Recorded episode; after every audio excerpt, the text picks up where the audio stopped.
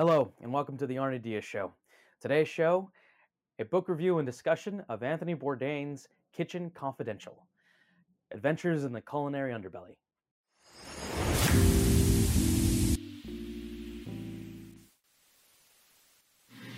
You know, I while I admit I I wouldn't particularly enjoy going back to cooking short order, um, I know I can if I have to.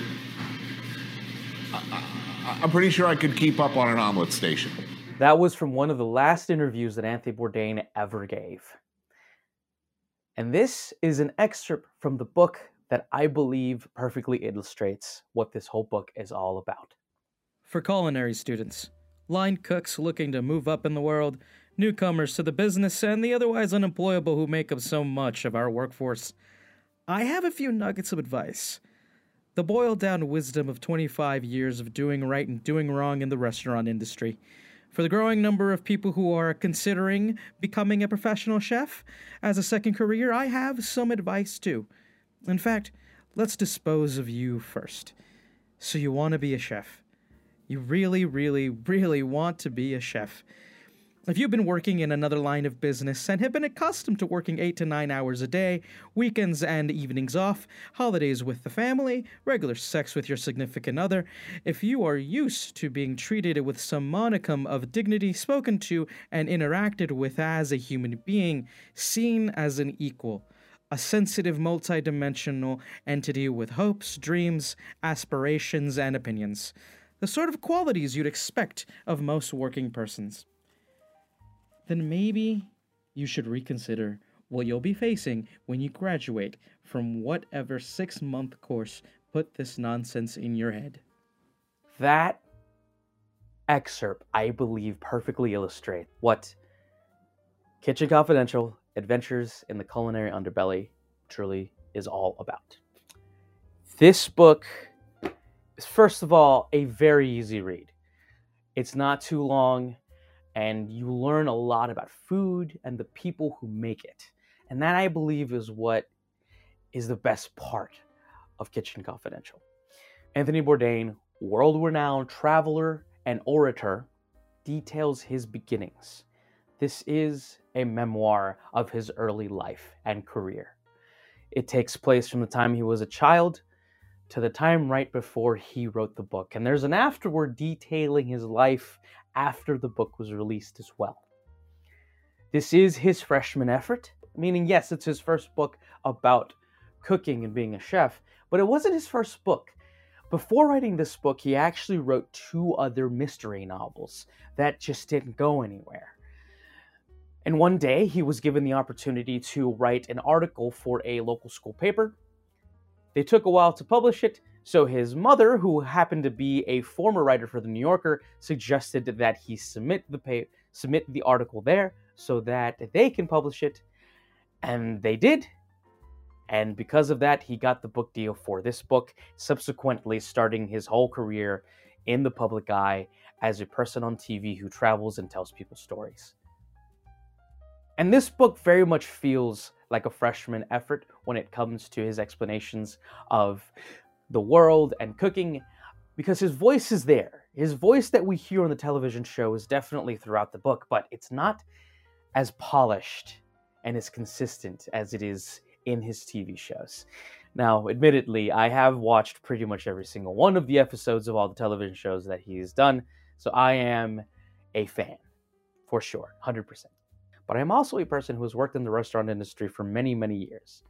Almost 10, honestly. And I am a photographer, so I am still technically in the service industry as well. So, I must admit, I do have a bias and a propensity to like this book. Within it, he details the grittiness, the raw, the realness of the interpersonal relationships that happen within a restaurant.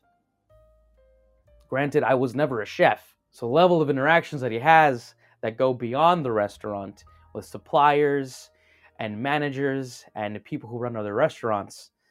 Definitely not the conversations I was having with people.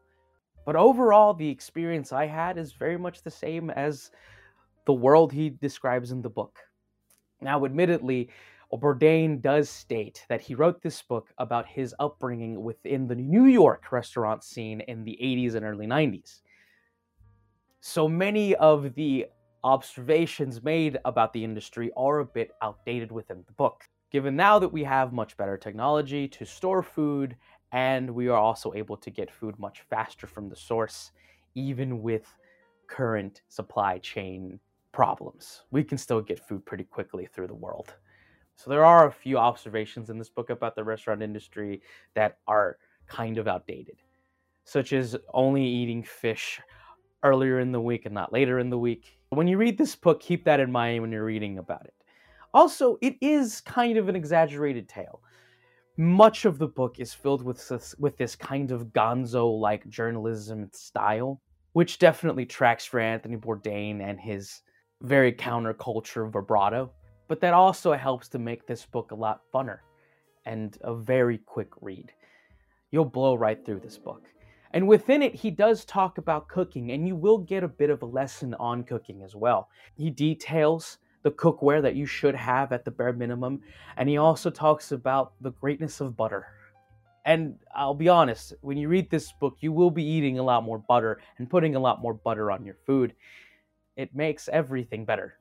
He also talks about his problem with addiction and working through that and figuring out how to stop being in that.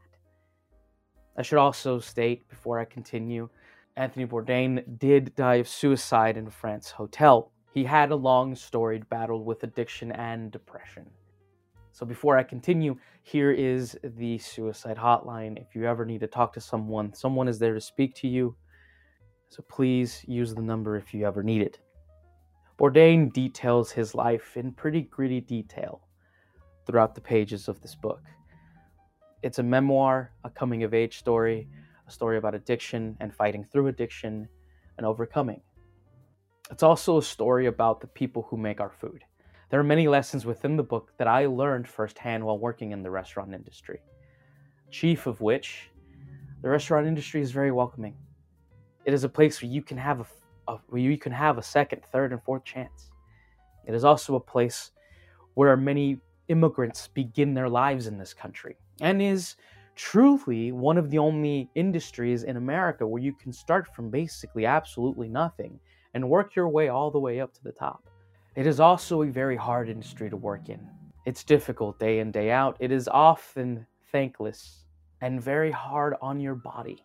Kitchen Confidential is, I believe, both a story about Anthony Bourdain's life and a love letter to the restaurant industry because it gave him purpose and strength to move forward in his life. Kitchen Confidential Adventures in a Culinary Underbelly is a fantastic book, and I give it a 5 out of 5. Thank you so much for watching. I am Arnie Diaz89 on all social platforms. I'm going to be doing another book review on a John Grisham novel called Playing for Pizza. It's about a, a backup quarterback that loses out in the NFL and moves to Italy to be part of a minor league American football team. Also, I will have reviews of Uncharted and Batman coming soon. Thank you so much for watching and or listening.